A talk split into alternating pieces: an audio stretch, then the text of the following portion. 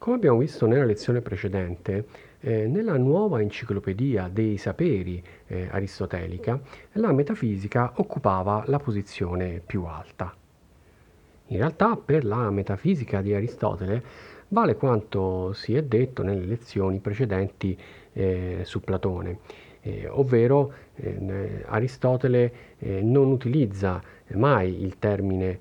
metafisica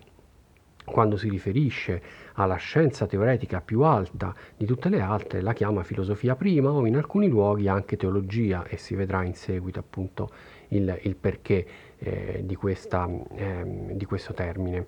E, ehm, l'utilizzo eh, della parola eh, metafisica, cioè metafisica, eh, al di là eh, delle cose, delle, cose, fisiche, deriva probabilmente dall'uso ehm, che ne fu fatto dagli, dagli allievi o ancora meglio che ne venne fatto eh, dopo la sistemazione degli scritti da parte di Andronico di Rodi. Eh, molto probabilmente eh, gli scritti eh, o gli appunti eh, di Aristotele eh, nei quali veniva appunto affrontata la questione dei principi primi, delle cause dell'essere, vennero raccolti e fisicamente, diciamo, nella, nella sequenza delle opere di eh, di Aristotele e si andarono ad occupare una posizione eh, seguente a quella appunto dei testi fisici quindi in un certo senso eh, la, eh, do, eh, si trovava eh, la serie di questi scritti ordinati appunto coerentemente al loro contenuto sfogliando comunque dopo i testi della, della fisica. È chiaro però che pur non essendo mai esistita eh, di conseguenza una eh, opera aristotelica con questo, eh, con questo titolo, appunto, non essendo mai esistita di fatto l'opera che noi oggi leggiamo e sfogliamo eh, con il titolo di Metafisica, ehm, esiste eh, all'interno del corpus delle opere di Aristotele un certo numero di, stri- di scritti che ha una coerenza interna e che dimostra l'attenzione di Aristotele per per i temi appunto che noi indichiamo con il termine di, eh, di metafisica. All'interno di queste, eh, di queste opere ehm, noi troviamo eh, più di una eh, definizione appunto eh, generale di che cosa eh, Aristotele intendesse esattamente ehm, eh, con, con metafisica, ovvero con questa filosofia dei principi che Aristotele in realtà chiama filosofia prima. E queste quattro definizioni, chiamiamole così, sono diventate classiche, ehm, riguardano eh, quattro ambiti di indagine e, e sono i seguenti. La metafisica si occupa dell'essere in quanto essere. La metafisica si occupa ehm, della sostanza. La metafisica si occupa della sostanza sovrasensibile o, ovvero Dio. La metafisica si occupa, studia le cause e i principi primi delle cose. Come vedremo nella, eh, nella lezione, eh, tutte queste eh, definizioni, le quattro definizioni, eh, sono intimamente collegate tra di loro tra, da un filo logico appunto che le, che le, lega. Ma quella più importante, senza dubbio, è, eh, è la prima, ovvero eh, la metafisica studia l'essere in quanto essere. E di fatto quindi la metafisica è eh, innanzitutto una eh, forma di ontologia. Eh, ora, mm, l'espressione stessa eh, che il,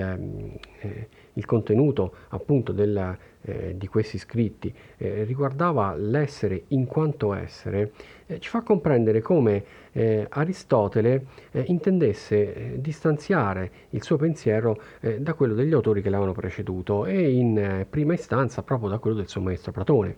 Tant'è vero appunto che eh, in un passo famoso della metafisica Aristotele prende in esame eh, tutte le ehm, eh, opinioni appunto eh, più autorevoli, le chiama endox appunto eh, Aristotele, eh, che riguardavano il, il problema del, dell'essere. Ehm, in quella pagina appunto appare chiaro che il tentativo di Aristotele è quello di andare anche oltre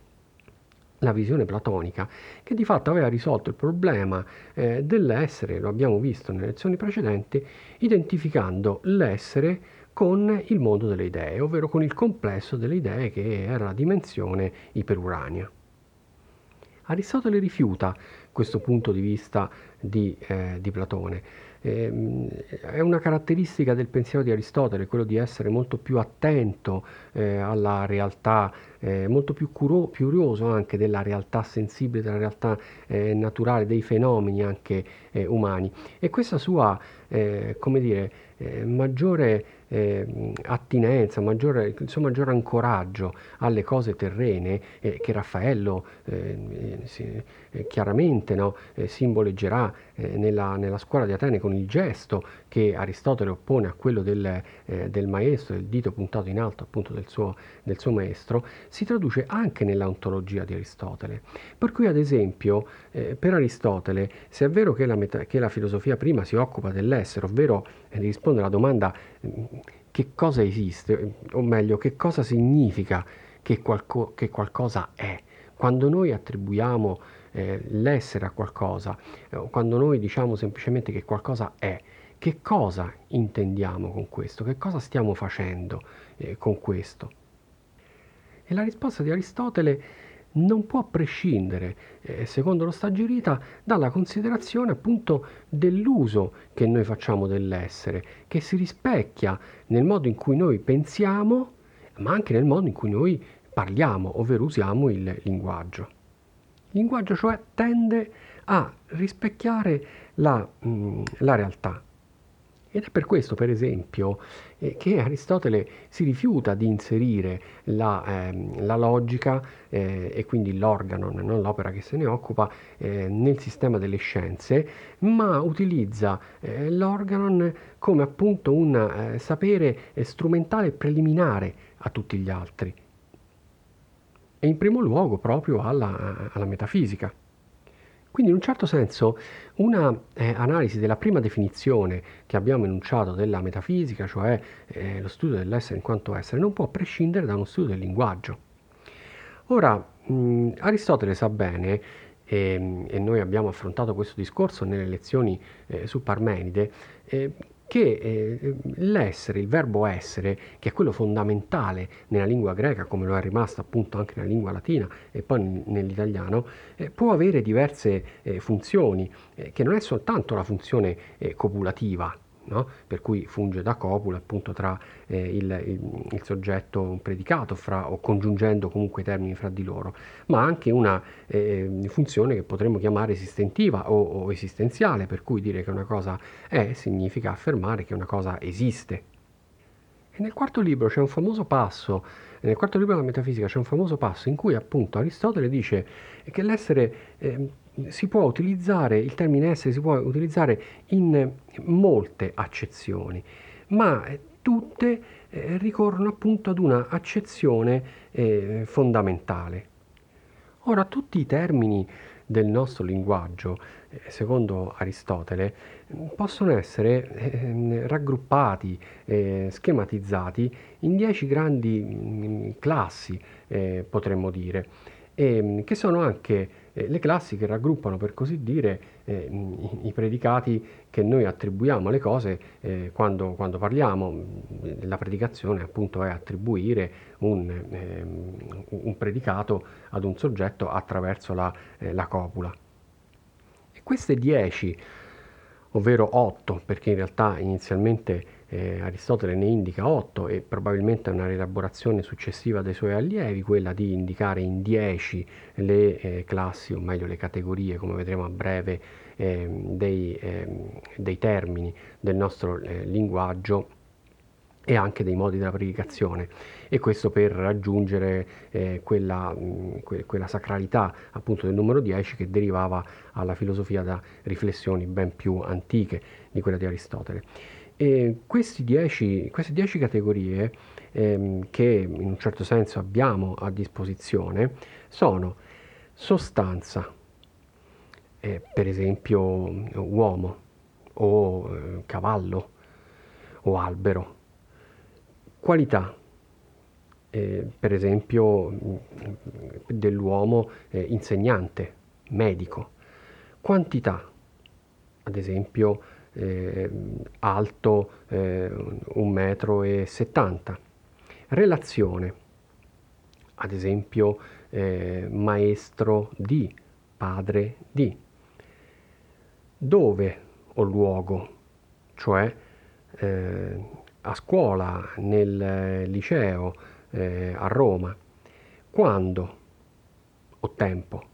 eh, oggi, ieri, l'anno scorso. Azione o agire, insegnare, eh, eh, tagliare, scrivere, eh, subire o patire, essere eh, tagliato, essere scritto e infine avere, avere a un libro e ehm, stare opposizione, ehm, sta seduto, sta in piedi. Ora, ciò che Aristotele nota di queste eh, dieci forme della predicazione o più semplicemente categorie è che non tutte eh, si trovano sullo stesso livello e questo è reso in certo senso percepibile anche dal linguaggio. Eh, se noi dicessimo per esempio eh, alto 1,70 m oppure se noi dicessimo eh, a Roma o se noi dicessimo bianco, eh, questi termini non avrebbero un significato compiuto nel linguaggio. Ovvero tutte queste ehm, eh, categorie eh, hanno bisogno in un certo senso di appoggiarsi, di riferirsi, o meglio ancora di inerire in senso filosofico ad una categoria fondamentale che è quella della sostanza. In diversi luoghi del, dell'opera, infatti, Aristotele eh, tende a raggruppare e a definire eh, tutte le altre categorie, eh, siano appunto esse 7 o 9, ehm, eh, eh, diverse dalla sostanza, raggrupparle sotto eh, un unico termine che Aristotele chiama accidenti. Che, che, è un termine in realtà eh, mutuato dal latino quod accide, cioè ciò che accade, e questo vuol dire che eh, tutte eh, quelle caratteristiche eh, indicate dai termini eh, che abbiamo appunto esemplificato, bianco eh, a Roma, alto 1,70 m, ehm, possono esserci. Come non esserci, non sono essenziali e non sono primari ma sono derivate o hanno bisogno comunque di una realtà alla quale inerire. E quindi mentre le sostanze sono tutti quegli enti che hanno un'esistenza eh, autonoma, eh, e facciamo l'esempio appunto prima di uomo, cavallo, albero, eccetera, gli accidenti esistono soltanto come mm, caratteri, potremmo dire, o caratteristiche di queste sostanze. E questo è rispecchiato anche dal nostro linguaggio, eh, perché eh, il eh, esordire o affermare è, eh, è alto 1,70 m senza specificare la sostanza a cui si riferisce, ovvero in questo caso, nel caso del linguaggio, il soggetto, ehm, non dà senso, non produce nessun senso compiuto appunto nel nostro linguaggio. A dire il vero, poi Aristotele all'interno della sostanza fa una distinzione eh, ulteriore eh, negli analitici, eh, ovvero distingue ehm, le sostanze eh, prime ehm, dalle sostanze seconde o meglio ancora universali. Eh, le sostanze prime sono eh, gli individui, le sostanze seconde potremmo dire ehm, definiscono che cos'è un individuo ehm, o a che cosa appartiene, no, per così dire, un individuo. Eh, per esempio le sostanze universali sono appunto eh, quelle che indicavamo prima, uomo oppure animale oppure albero. È pur vero per Aristotele che in realtà noi percepiamo sempre soltanto individui. Noi ad esempio eh, vediamo o percepiamo Socrate, è di Socrate che noi diciamo è eh, alto 1,70 m, è eh, ad Atene, ha un libro, cioè è sempre della sostanza individuale che noi affermiamo in effetti eh, uno o più eh, degli, eh, degli accidenti rappresentati dalle altre categorie. Ehm, la situazione è diversa invece per la sostanza seconda, nel caso appunto eh, di Socrate, eh, uomo, ovvero quella che noi possiamo definire la sua, eh, la sua specie. Ehm, che appartiene eh, a sua volta al genere che in questo caso è eh, animale. Ora per Aristotele eh, quando noi ehm, compiamo eh, questa relazione, mettiamo in atto questa relazione tra eh, Socrate, uomo e animale, in realtà non compiamo, non stiamo compiendo un puro artificio verbale, noi rispecchiamo quella che è effettivamente, come dire, la, la struttura reale del, del mondo. E, ehm, e in questo modo eh, Aristotele risponde anche alla domanda eh, di fatto rimasta insoluta in Socrate, ovvero TST, che cos'è? La risposta di eh, Aristotele lo porta ehm, a quella che eh, lui chiama la scienza definitoria. Eh, ovvero, prendiamo l'esempio di Socrate, che in realtà è un esempio che, Socrate, che Aristotele non fa mai, però eh, nella eh, diciamo, storia della filosofia si è eh, in un certo senso radicato e sedimentato questo esempio. E, ehm, se noi ci chiedessimo che cos'è ehm, Socrate, eh, dovremmo rispondere appunto eh, tramite l'appartenenza di Socrate ad una specie, ad una sostanza seconda, ovvero Socrate è un uomo. Ma la stessa cosa potremmo chiedercela anche dell'uomo, cioè eh, che cos'è l'uomo? la risposta sarebbe a quel punto eh, la sostanza ancora più universale eh, che è appunto ehm, animale. Ora, il problema è che all'interno del genere animale rientrano ehm, tutta una serie di eh, sostanze per cui appunto eh, non c'è soltanto la specie ehm, ehm uomo, ma ci sono anche altre specie, cavallo ad esempio, cane. E quindi per Aristotele, per rispondere alla domanda principale, noi dobbiamo eh, indicare due caratteristiche, ovvero il eh, genere eh, universale più prossimo, ehm, in questo caso animale, ma poi indicare anche la differenza specifica, cioè all'interno di questo ehm, gruppo, eh, di questo insieme eh, immaginiamolo così, costituito appunto eh, dal genere animale, eh, bisogna individuare quella caratteristica che distingue la, ehm, la, specie, ovvero la sostanza seconda a cui appartiene Socrate, uomo, da tutte le altre. E tradizionalmente la risposta è che la differenza specifica di Socrate ehm, è che è un animale, eh, dell'uomo, è che è un animale razionale. In questo modo noi in realtà abbiamo in parte risolto, eh, in parte descritto appunto, o soddisfatto, eh, quella prima definizione eh, della metafisica che abbiamo enunciato all'inizio della lezione, ovvero eh, lo studio dell'essere in quanto, ehm, in quanto essere. E, ehm,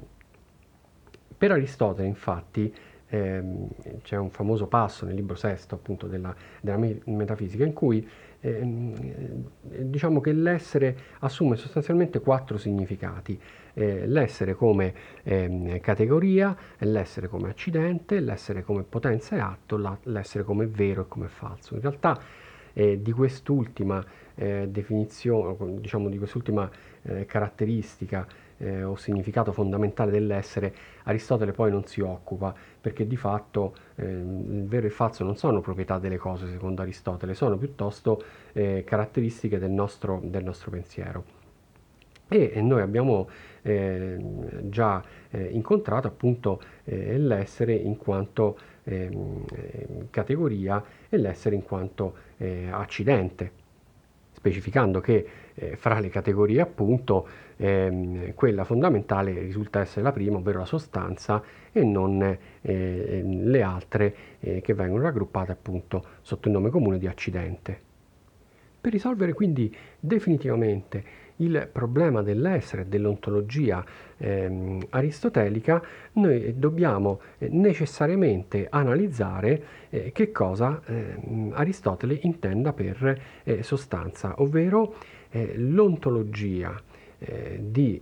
Aristotele ehm, è chiaramente una scienza della sostanza. sostanza in greco è usia,